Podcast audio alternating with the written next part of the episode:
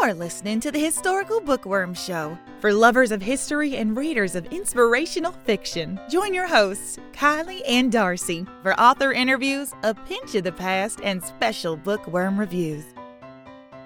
Hi, this is Kylie Woodley. And Darcy Fournier. Today's guest is a best-selling Christie award-winning author who has long claimed that words are the air she breathes. When not writing fiction, she's homeschooling her two kids, editing, designing book covers, and pretending her house will clean itself. She is the author of a slew of historical novels that span several continents and thousands of years. Spies, war, and mayhem always seem to find their way into her books, to offset her real life, which is blessedly ordinary. Rosanna M. White, welcome to the Historical Bookworm Show. Thank you so much. It's great to be here.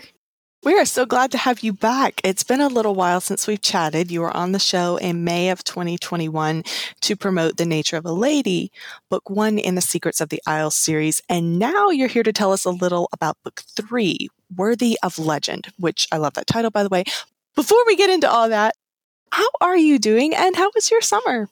Oh my goodness, my summer was pretty crazy. So I, for some reason, thought it would be a great idea to write four books in seven months. And we are approaching the deadline for the fourth one of those. So I'm just a little brain dead at the moment. It has been a crazy summer. July, we were traveling all month to different conferences. So yeah, I'm I am ready for vacation. Wow, you definitely sound like you have a lot on your plate. Four books in seven months. That's amazing. Or insane. Insane may be a better word. We'll see. Jury's still out on that. You can get back yeah. to us. Yeah. So how do you juggle all of your responsibilities as a mother, writer, editor, cover designer, and business owner? Well, sometimes not very well, but in general, I just, I prioritize and I delegate, and I just have my list of things that I do at certain times of days and on certain days. And if at all possible, I don't deviate from that. So I protect the time of each individual task. In other words, you're disciplined, which is like an amazing thing for a writer. I aspire to be that. I haven't made it yet. Yes. Yeah. I discovered actually, while still in college, that if I was not disciplined, no one would be disciplined for me when it comes to writing. So, yeah. Good way to look at it. Well, I might have to take notes here. I have two jobs and the podcast, and I'm writing. I have three kids. And keeping up with sports and church. And it's, yeah, I think having certain duties and delegations would be really good. Yeah, it's crucial, really, if you want to juggle everything. So of all the hats that you don in business and home life, which do you think comes the easiest with your talents? And which is the most challenging? So anything business is the most challenging for me, or like technical is not where I shine, but I love the creative things. Writing is my biggest passion, of course. And then cover design is so much fun because it's a way to be creative when I don't have the focus or the time for in-depth writing. I am learning, though, to take some real joy from the things that involve readers and, and interacting with readers and providing new things for them to interact with that aren't just directly my books. So that's been actually a lot of fun to learn. We call it marketing, but that feels like a, a bad word to a lot of writers. So I try to look at it as engaging with my readers, which is so much more fun to think of it that way. Yes, definitely more personal. I try to have that approach with everything that I do for the podcast with our social media. I'm like, am I putting this out there because I need someone to see it? Or is this cool? Do I, is this awesome? Do I want to share when I go to a historical landmark and putting that out there? It's just so much more personal. And I think people really connect more that way anyway. Absolutely. Yeah. They can tell if you're serving them or trying to sell something to them. Yep. Well, is there anything especially interesting that you haven't covered in other interviews that you could share with us, or perhaps something God has laid on your heart that you'd like to share with your readers? Well, this is actually one of my first interviews in this round. Basically, nothing has been talked about lately, but I think something that I have been thinking about a lot in recent months is really what it means to, to be in a community of faith, and what it means to be not just a Christian, but a member of the church, like the great church, right, that that operates throughout time and across generations and across continents and is so much bigger than any one person. I think the first part of my life was a lot about developing my individual faith, and that's been invaluable, of course, but trying to then expand outside of me in my understanding and think, okay, what am I giving? What am I learning? How am I a part of the body? So that's what I've been exploring a lot with my writing re- recently. And just with all the different things I've been doing really is how can I be a more vibrant part of of the church and of the community? That's a really cool one, because I think for me, I've been a lot in the personal development of my walk. But when you think about how, like you said, the church spans generations, literally thousands of years, and it's it involves us here now. It's the legacy that's been passed on to us. It's what we're going to be passing on to the believers who come after us. It's amazing to think that we get to play a part in that. Yes, so amazing that there is this thing called the church that has survived since the days of Christ that isn't any one person, but it's all the people. So it's just, it's, it is such a cool legacy to be a part of. Yes, yes. Well, let's go ahead and take a moment to talk about your latest release, Worthy of Legend. So this is book three in the Secrets of the Isles series, as we mentioned, and I will go ahead and read the blurb. After a summer of successful pirate treasure hunting, Lady Emily Schofield and her friends must hide the unprecedented discoveries they've made, thanks to the betrayal of her own family. Horrified by her brother, who will stop at nothing to prove himself to their greedy father, Emily is forced to take a stand against her family, even when it means being cut off entirely. Ram Sinclair, Earl of Telford, is fascinated with tales of King Arthur and the Knights of the Round Table, an interest he's kept mostly hidden for the last decade. But when a diary is unearthed on the islands that could lead to a secret artifact, Bram is the only one able to piece the legends together. As Bram and Emily seek out the whereabouts of the hidden artifact, they must dodge her family and a team of archaeologists. In a race against time, it is up to them to decide what makes a hero worthy of legend. Is it fighting valiantly to claim the treasure, or sacrificing everything in the name of selfless love? Now, for readers who are unfamiliar with this series, can you tell us a little about it and what connection they have between the three books? Sure, absolutely. So the whole series is set on an island chain in nineteen oh six. It's in the Isles of Scilly, which are about twenty-five miles off the coast of Cornwall. They are the warmest part of England, subtropical climate, absolutely beautiful, which is why I said a series there. I literally just went hunting for beautiful islands in England and went, oh, those look nice. Let's go there.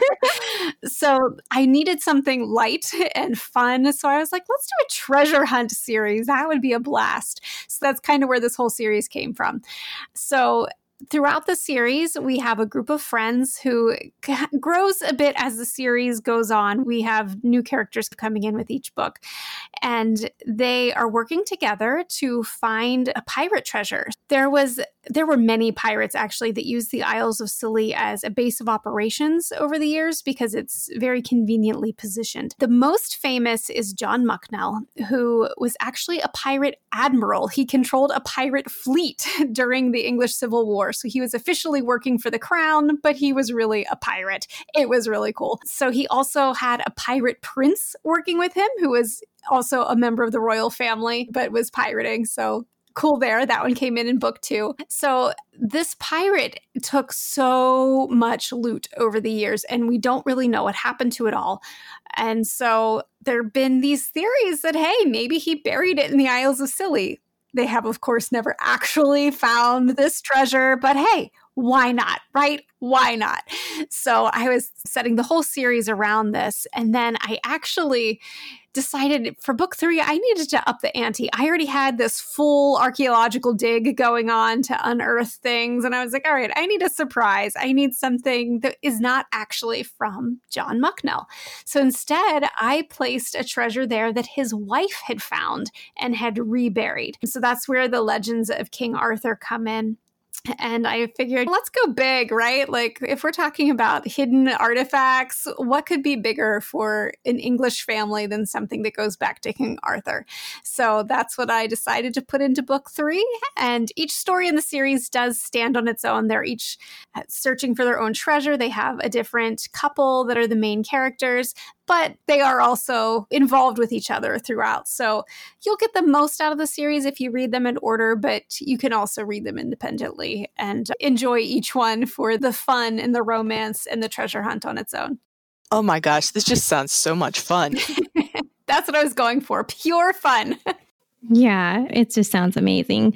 So, and Lady Emily Schofield, she's brave and independent, but what did you find the most challenging, if anything, about writing her character? Well, okay, that's actually the funny thing. She ends up brave and independent, but she is anything but brave and independent when we meet her in the first couple books. And even in the beginning of this one, she is from a very dominating family who has dictated her every move, and all her life has been drilled into her. You have to do this to be a good Schofield, and a good Schofield would do this or that or not this or not that. So she has never taken an independent step in her life until this summer. And when she does and stands up for something, it literally costs her everything. She's totally cut off from the rest of her family, monetarily, emotionally, everything. So she is at a loss. She doesn't know what to do. She just knows that giving in to them when they are doing things that she knows is wrong is not actually honoring them. So throughout the book, the big challenge that she endures, and which I got to go through writing her, was trying to figure out what you do when you're called to love people, especially your own family, who don't deserve it. Like, these are not nice people. They don't behave in good ways. They're doing sinful things and they're unrepentant about it. How do you do deal with that? How do you love them? How do you show them a better way? And it's a challenge for her. And frankly, it was interesting to try to explore how to selflessly love people who are undeserving of it. Wow. That is actually a really deep topic to discuss, especially with your family, because you do seek their approval. It's just instinctive in you. But to come to the point of learning that, yes, to honor them can't be engaging in these behaviors that, while they uphold, are actually dishonoring to humans in general and to God. You can't honor your family by dishonoring God. And finding the courage to, yeah, break from that, or if you're forced to break from that, to still live your life. That's actually really huge. So amongst all this crazy treasure hunting, she has quite a journey, doesn't she? Yeah, yeah, she really does, especially with her brother, because she realizes at one point she only ever wanted him to be different because of how it would affect her. But she has to get to the place where she wants him to be different because that's the only way he will be saved. And it's this Not act, not so subtle difference, but that I think is hard for us to really grasp. That how often are we praying that people will stop instead of praying that people will truly be changed? And we tend to make it all about us. So she has to grapple with that one too. Exactly. We, it can be so easy to focus on, you know, well, we want them to change for our benefit, but actually, yeah, it's for them too. Yep. So Bram Sinclair is fascinated by ancient legends and the tales of King Arthur, which, of course, I think that's super cool. I'm, my head is lives about half its life in the Middle Ages. So Camelot, Guinevere, King Arthur, great stuff. But these legends have been extensively explored. There are tons of stories and theories about how things worked, about who was real, who wasn't real. So as you were researching, did you discover something that completely surprised you? I actually know very little about King Arthur, so I, I started from scratch researching for this. So I was just fascinated even by how there's there are the core legends, and then there are all these extraneous ones and the main Knights of the Round Table, but there could be hundreds of Knights of the Round Table.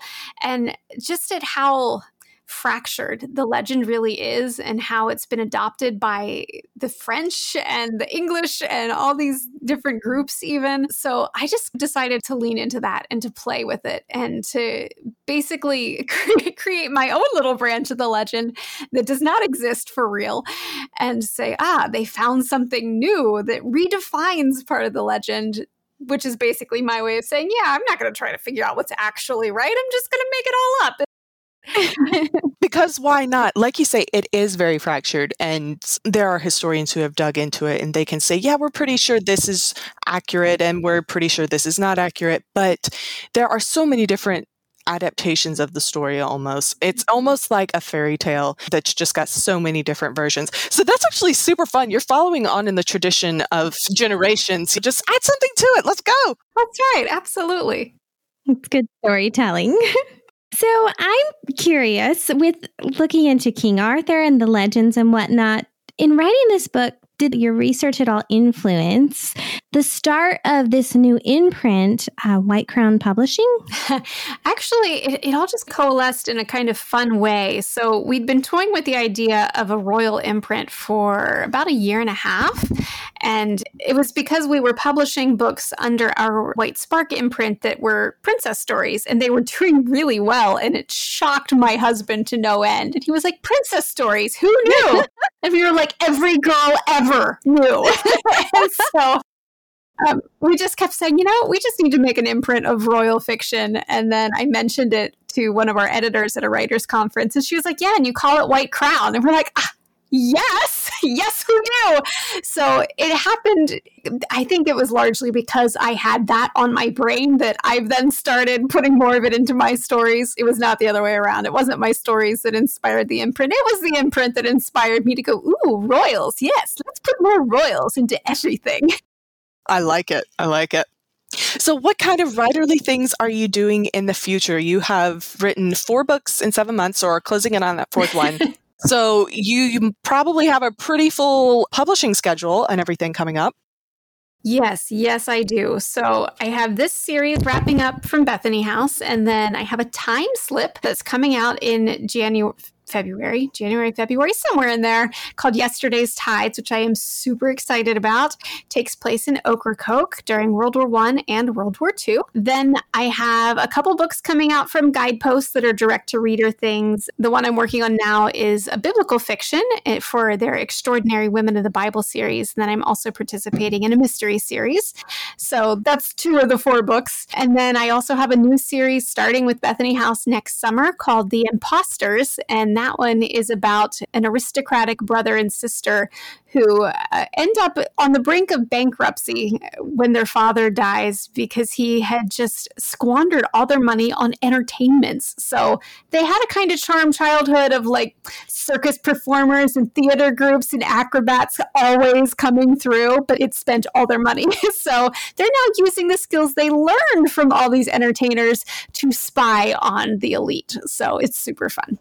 Oh, wow. So not only are you writing four different books, you're writing in all kinds of different genres. So lots of fun stuff. At least you can't oh, yeah. get bored. No, there's no boredom around here. I would love to be bored for a day. Well, Rosanna, thank you so much for coming on the show. And for our listeners, Rosanna has been so gracious to offer a copy of Worthy of Legend, Book three in the Secrets of the Isles series.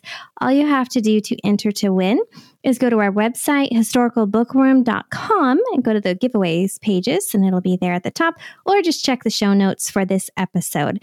Now, Rosanna, how can our listeners connect with you? You can find me on all the main social media sites at Rosanna M. White. You can go to my website, rosanna m white dot com. I certainly encourage you to sign up for my newsletter. That is front and center on every page. You can find that anywhere. When you do, you'll get a bonus story actually in the Secrets of the Isles series. It's a bonus chapter about the elder brother of the first hero.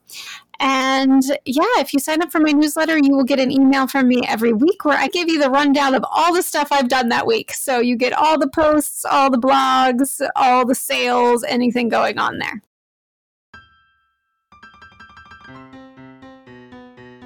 Now for a pinch of the past. For today's pinch of the past, we have a special surprise.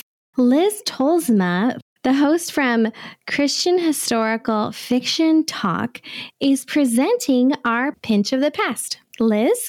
Well, thank you, first of all, for having me. I'm really excited to be here. So today's Pinch of the Past is Spanish missions at the time of the Texan Revolution. Oh, this sounds interesting. Kind of a little known piece of history. I feel like it gets skimmed over in history books. So let's see what you got. Sure. And I didn't know much about this before I wrote my book centered around this. So I learned a lot when I traveled to San Antonio to find out about this. So first of all, the missions were really small towns. They had thick walls that protected the people inside, mainly from hostile Indian tribes. The missions were made up of Mexicans, Tejanos, which were people of Mexican descent born in Texas, and friendly Indians looking for protection from warring Indian tribes. Oh, interesting. No, I didn't know that. I didn't either. Yeah, so they really had everything that they would need within those walls. I was surprised when I went there by actually how large that they were. In addition to a church, which was a central part of the mission, they would have a water source, a granary, a munitions area, basically everything they needed to withstand a siege. Wow. So almost like the castles in Europe, they were they had everything they needed to last out for a long enough period of time. Yeah, to be self-sufficient. Exactly. Yes. So that I like that comparison. I had never thought of it before that way, but you're right. Just like the castles in Europe, that's what their whole purpose was. Yeah, leave it to a medieval author, Darcy. I can't help it. My brain goes there. So along the walls, there were apartments for families. Each wall then, each section of apartments had its own well and had an outdoor adobe oven. And they were very small rooms and small apartments because they spent a lot of their time outside. Oh, wow. So it was really just sleeping quarters. Pretty much, yes. So then moving on specifically to the Alamo and some very interesting facts about the Alamo. What we think of the Alamo today is actually a very small part of what the Mission de San Antonio was in eighteen thirty-six. What we know today is the church and some of the barracks that are remaining. Everything else is gone, and a lot of it has been absorbed by the city of San Antonio. Okay. Now, I knew that like parts of it had been destroyed with all the conflict and battling, but were there like historical remnants that were actually after the fact, like maybe decades or centuries later, well, not centuries, decades later, that were destroyed as, as part of the city growing? I think a lot of it was destroyed over the years. It was already over one hundred years old in eighteen thirty-six when the battle took place, and it was already in disrepair and falling apart, which was part of the problem with defending it. And so a lot of it then after the battle was gone. They tried to rebuild it and use it for different things, but over the years it just fell into disrepair until it was preserved as a historic site. Interesting. It just, it never really, it, they, so they did try to use it for different things after the whole conflict there, but it just, it never really came back to life fully. Exactly. Yes. Afterwards, it was just, that was pretty much the end of it. And you can walk around San Antonio and you can see on the sidewalks where they've marked where the corners of the original mission were. Oh, wow.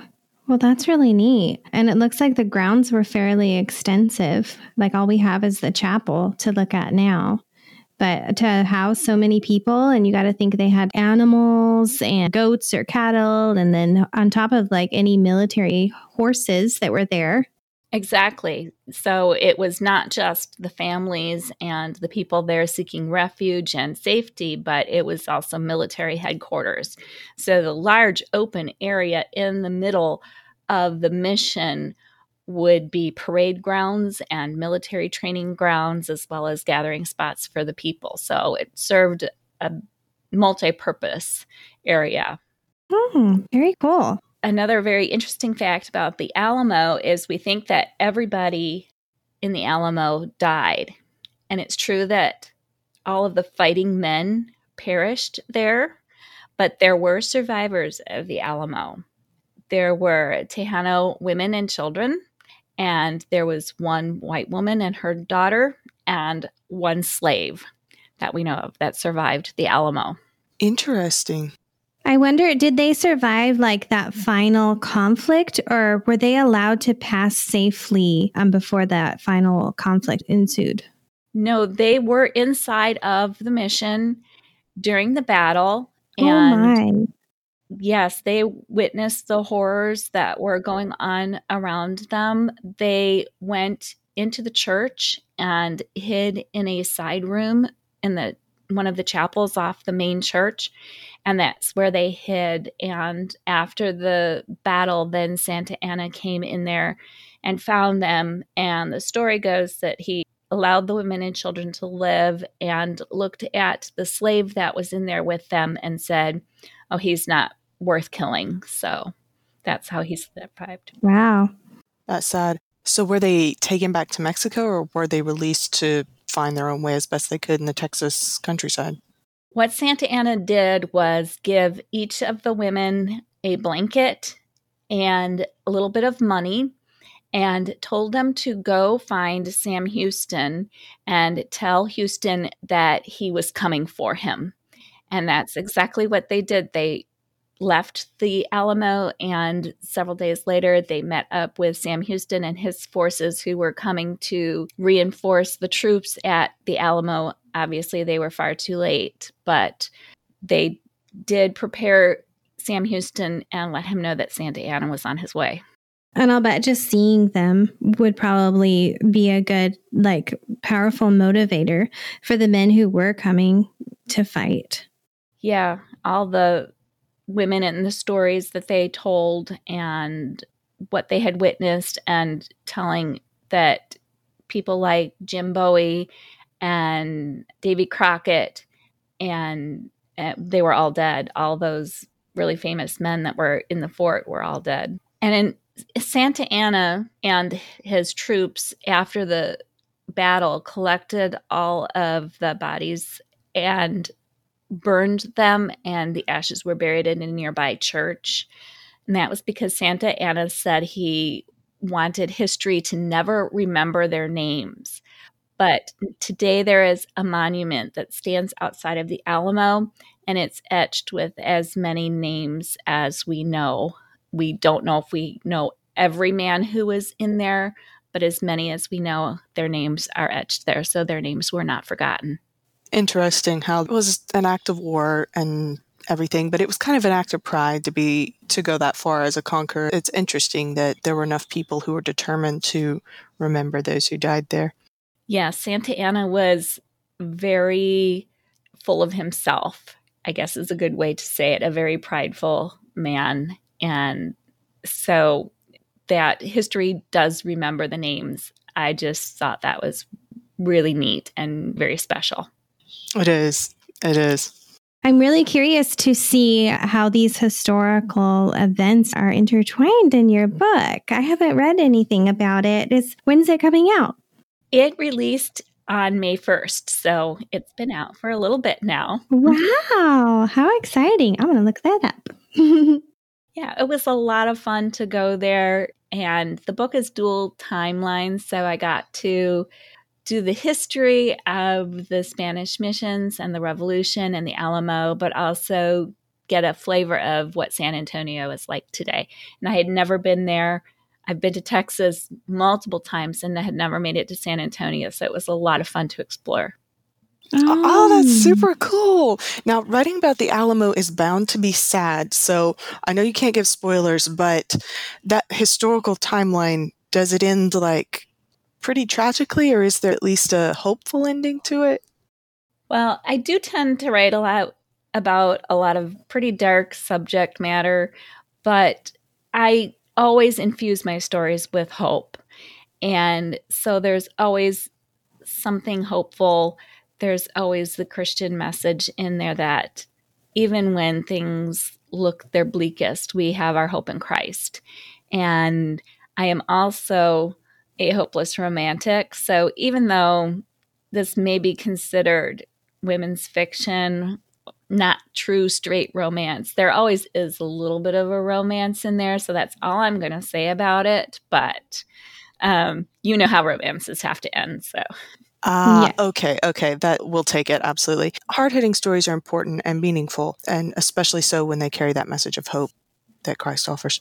Exactly, exactly. Life is not easy. Life is not always neat and tidy, and whether it's eighteen thirty-six or twenty twenty-two, there life is hard and bad things happen, and I just want to get across that message of that no matter how dark the night, the morning is coming.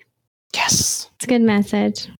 Well, thank you for coming on the show to present in our Pinch of the Past. I know I've looked up, it's A Promise Engraved is Liz's book here. That's the setting is in the Alamo. And yeah, I'm going to be reading that. I'm really excited to see that. So thank you for coming on the show, Liz. Thank you so much for having me. I really enjoyed it. Time for our bookworm review. Moondrop Miracle by Jennifer Lamont Leo, Chicago, nineteen twenty-eight. Pampered socialite Connie Shepherd lives the kind of glossy life other women read about in the society pages. Engaged to a handsome financier, she spends her days and nights in a dazzling social round. When eccentric Aunt Pearl, an amateur chemist, offers her an unusual wedding present, the formula for a home-brewed skin tonic, Connie laughs it off. But when the Great Depression flings her privileged world into chaos and rocks her marriage to the core, will Aunt Pearl's strange gift provide the key to survival for Connie and her baby? By turns heartbreaking and hope-filled, Moondrop Miracle tells the story of an extraordinary and unforgettable woman whose determination to succeed changes her life forever. Hello, dearies. This is Angela Bell, bringing you today's Bookworm Review. You can connect with me at my website, w w w dot author angela bell dot com. Whenever I try a new-to-me author's work, I'm always hopeful that I'll uncover a hidden gem. Dear readers, I'm pleased to report that Moondrop Miracle by Jennifer Lamont Leo is one such gem of a book, and oh my, does it sparkle. By the final page of chapter one, I noted the glimmer of something special. The multifaceted heroine Connie drew me in right away, and her adorably eccentric Aunt Pearl completely stole my heart. Using her skilled pen, Leo lets us tag along with these endearing characters as they experience the final glory days of the Roaring Twenties and the economic crash of the Great Depression. Connie's growth and spiritual journey are beautifully developed. Toward the end, I was so engrossed in her life, friendships, and career that I could not put the book down. Seriously, y'all, this In Bed by Nine gal was up past midnight binge reading. If you love historical fiction, period dramas, or grew up admiring the Mary Kay lady with her pretty pink cosmetics, then you simply must try Moondrop Miracle. You've been listening to the Historical Bookworm Show, where history meets fiction. For more information, find us at historical bookworm dot com.